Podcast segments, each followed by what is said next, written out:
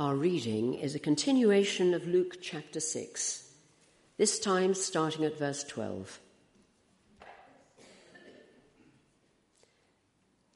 One of those days, Jesus went out to a mountainside to pray and spent the night praying to God. When morning came, he called his disciples to him and chose twelve of them whom he also designated apostles.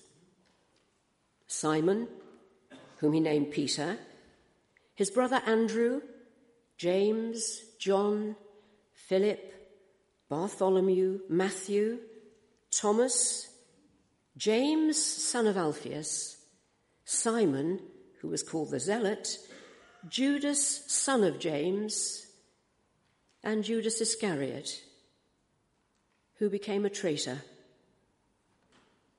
He went down with them and stood on a level place. A large crowd of his disciples was there, and a great number of people from all over Judea, from Jerusalem and from the coast of Tyre and Sidon, who'd come to hear him and to be healed of their diseases. Those troubled by evil spirits were cured and the people all tried to touch him because power was coming from him and healing them all.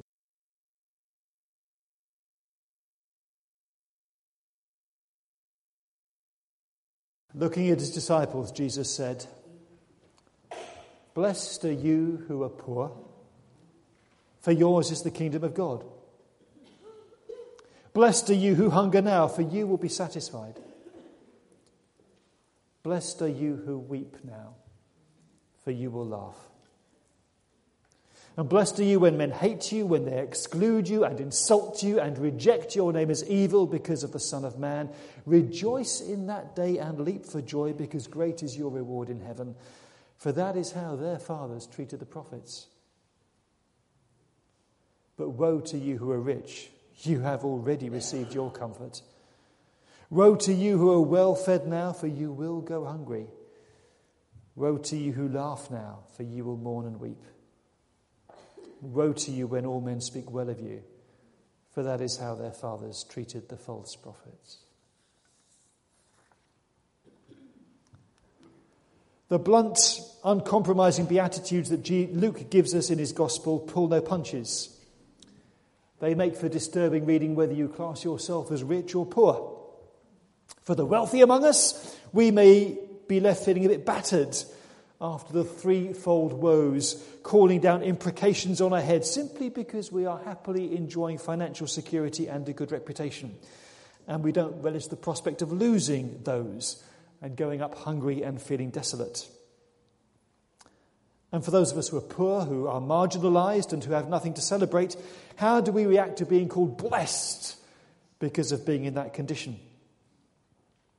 And what's meant by the promise that those who go hungry will be satisfied and those who weep now will laugh? When and how is this supposed to happen? Is this a call to revolution? To oust the powerful from their mansions? Turn the social order upside down?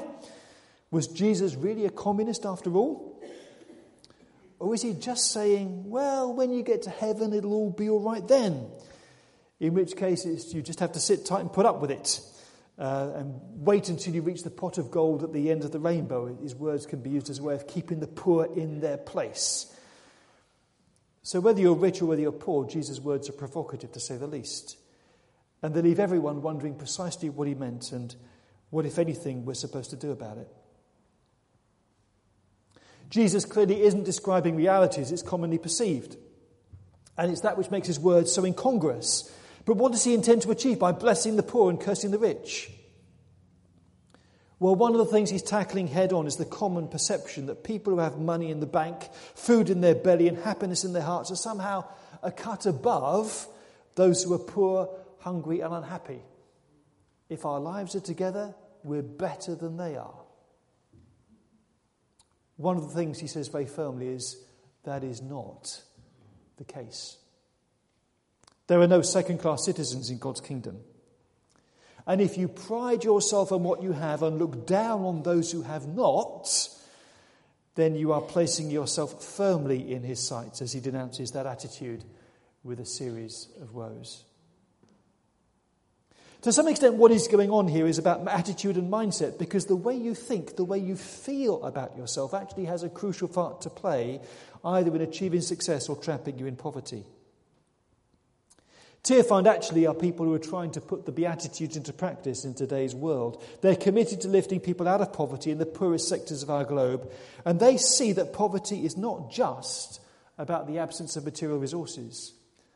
They understand that poverty is rooted in broken relationships with God, a damaged understanding of ourselves, injustice in relationships between people, and exploitative relationships with the environment.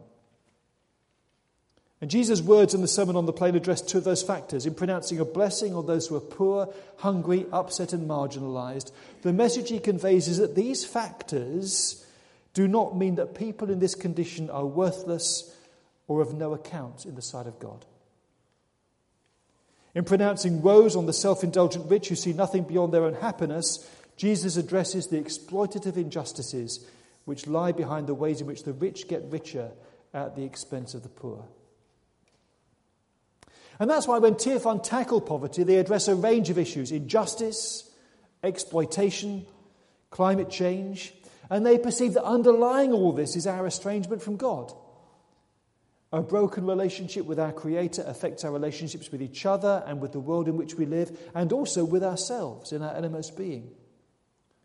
So they're not just about giving aid, they recognize that poverty is as much a state of mind as it is a lack of resources. They recognize that people's lives only change for the better when hearts and minds are transformed as well as circumstances. That's why, for the past 12 years, they've been running a program called Church and Community Mobilization, where churches work with local communities to take practical, positive actions to address the issues that they face, using their own resources. And an evaluation of the project found that the program had a profound effect on people's confidence and commitment to transform their situations helping to strengthen community relationships. It was launched in Uganda. Schools and nurseries were established, wells were dug, and latrines were, were put in place. Village saving groups were started. People learned new farming techniques and improved health facilities. But the vital ingredient, perhaps the decisive factor, was changing people's mindsets from thinking there's nothing we can do, we're helpless, it's hopeless, to realizing that they can be empowered to do things for themselves so, households engaged in this program more likely to have a latrine and to use bed nets. They spend more on healthcare. They have healthier children, higher agricultural yields. They make more profits. They're more involved in the community. They are more positive about the future and their ability to help themselves. Leah Leah has just tri- returned from a tri- two week trip in Zambia and Tanzania with Tearfund. One of the bishops in Tanzania said the real change is not financial, it's mindset change. It's the return of hope to those who'd lost hope. It's the church being salt and light. And when that happens, you begin to see Jesus' words in the Beatitudes being put into practice. When Jesus pronounced a blessing on the poor, he said they were blessed because the kingdom of God belonged to them. And he talks about the kingdom as a present reality in their lives. He's not saying, You're blessed because one day you'll go to heaven and everything will be all right then. He's not saying you need to rise up and oust those in power and establish your own revolutionary government. He's saying, here and now, the kingdom of God is yours. And the kingdom of God can make a difference. In God's kingdom, the hungry are fed. Those who weep end up laughing. The kingdom brings with it the capacity for change. Because the way things now are not the way they're supposed to be, not the way they need to be. With God's help in God's kingdom, you can make a difference. What happens in the future need not be a foregone conclusion. And Tearfund have a holistic view of how the kingdom impacts people's lives in different ways. It's about having a living faith, but more besides. It's about building good social connections, about building good personal relationships about emotional, mental, and physical health. It's about develop, developing the capacity to participate in what is going on and influencing the outcome. Equipping and training people to develop their capabilities, discovering and releasing material assets and resources. engaging with stewardship of the environment. The kingdom affects people at all these different levels. And part of what it does is shift the mindset away from helplessness and hopelessness, the things that entomb entire communities in poverty. And there is a recognition that the kingdom can make a difference. It can empower people to harness and use their own resources for change. Poverty in Africa is one thing, poverty in the UK is something entirely different. The rising use of food, food, banks in this country is a sure indication that the system here is badly broken, and every indication is that the rolling out of universal credit is only going to make matters worse.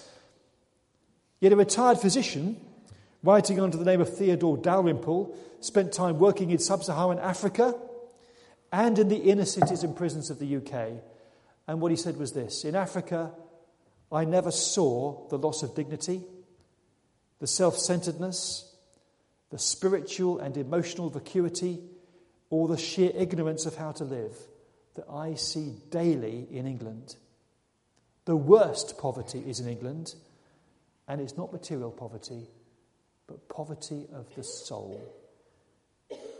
So the kingdom of God brings change, and the change needs to start here if any lasting or worthwhile difference is to be made. We have mass, massive social problems in this country, and it's a deeply spiritual problem, partly because the church simply doesn't know how to engage with significant sectors of our society. Maybe the fault lies with us, because we haven't really grasped what really, God's kingdom is really all about. All those different facets of what Tearfund said it was about. Perhaps because we've tended to retreat into churches where we can enjoy being well off, where we can be well fed and contented with our lot. But let's recognize as well that in 21st century Britain, the majority of people aren't interested in what the church has to offer. We're dismissed as being weird, irrelevant, or just part of the problem. And attitudes that Christians run across here are a long way off the kind of abuse that Jesus said his followers would have to contend with. But let's not forget he pronounced a blessing on those who are hated and insulted and mocked for their faith. There is a cost in following Jesus if we are part of a world that rejects God and his kingdom. But it's as we set our hearts on following Jesus that we have the capacity to make a difference, to be salt and light in the society where God has placed us. Reed Monaghan talks about four different groups of people. He says you could be poor in wealth and rich in the kingdom, honest, hardworking, doing things right, but not just pulling in much money for yourself. Perhaps, actually, because you're giving what you have away to others and sharing it with them. You can be poor in wealth and poor in the kingdom. Maybe that's because there's not the motivation there, sense of being trapped in poverty. Some people are lazy or dishonest, scheming, but actually there's no generosity of spirit and there's no finance either. You can be rich in wealth and poor in the kingdom. You can be wealthy hoarding, not generous, having what you have because you oppress others, you're dishonest, and you rip them off. Or you could be rich in wealth and rich in the kingdom, having more than enough and generous with it. Which way of life receives God's blessing? In which category do you belong? Where does God want you to be? And bearing in mind that the kingdom of God brings the capacity for change, what are you going to do about it? As so often, Jesus turns things inside out. We perceive wealth, financial security, having money in the bank as, as what life is all about. We, we spend our lives, some of us, trying to achieve that. But in the kingdom of God, it's not what you have in the bank that matters, it's the generosity of spirit that counts because grace is all about giving. And people have been to the poorest parts of the world, so they've got so little, and yet they are so generous with what they have. And they give and they give and they give because that is the way in which they live. Which category do we come into? If the kingdom of God is about changing attitudes, do our attitudes need changing? Do we need to be people who live out God's grace in practice however much or however little we might have in terms of financial resources, what do we do with what we've got? Do we live the kind of lives which, receive Jesus' blessing? Or are attitudes those which need to be changed because otherwise we'll come into the category of those on whom he pronounces a woe? Let's spend a moment to think and reflect, and then I'll lead us in prayer.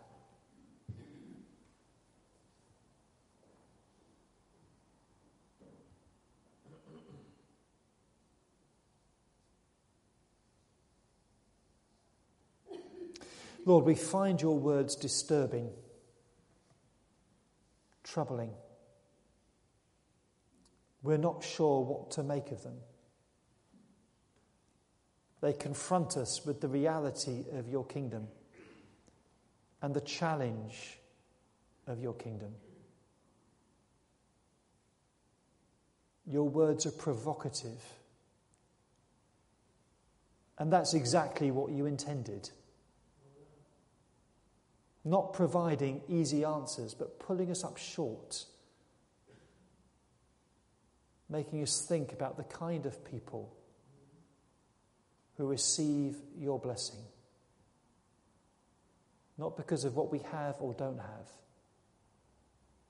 but because of the people that we are and the way in which we live.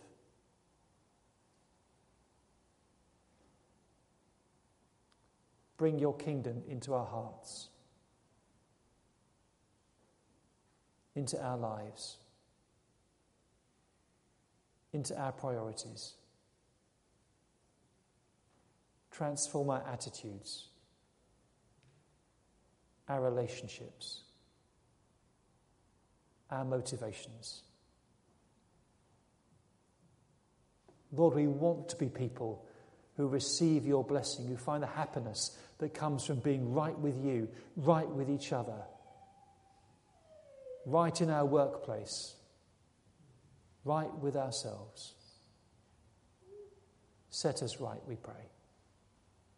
May your kingdom come, your will be done in and through our lives. We ask it in your name. Amen.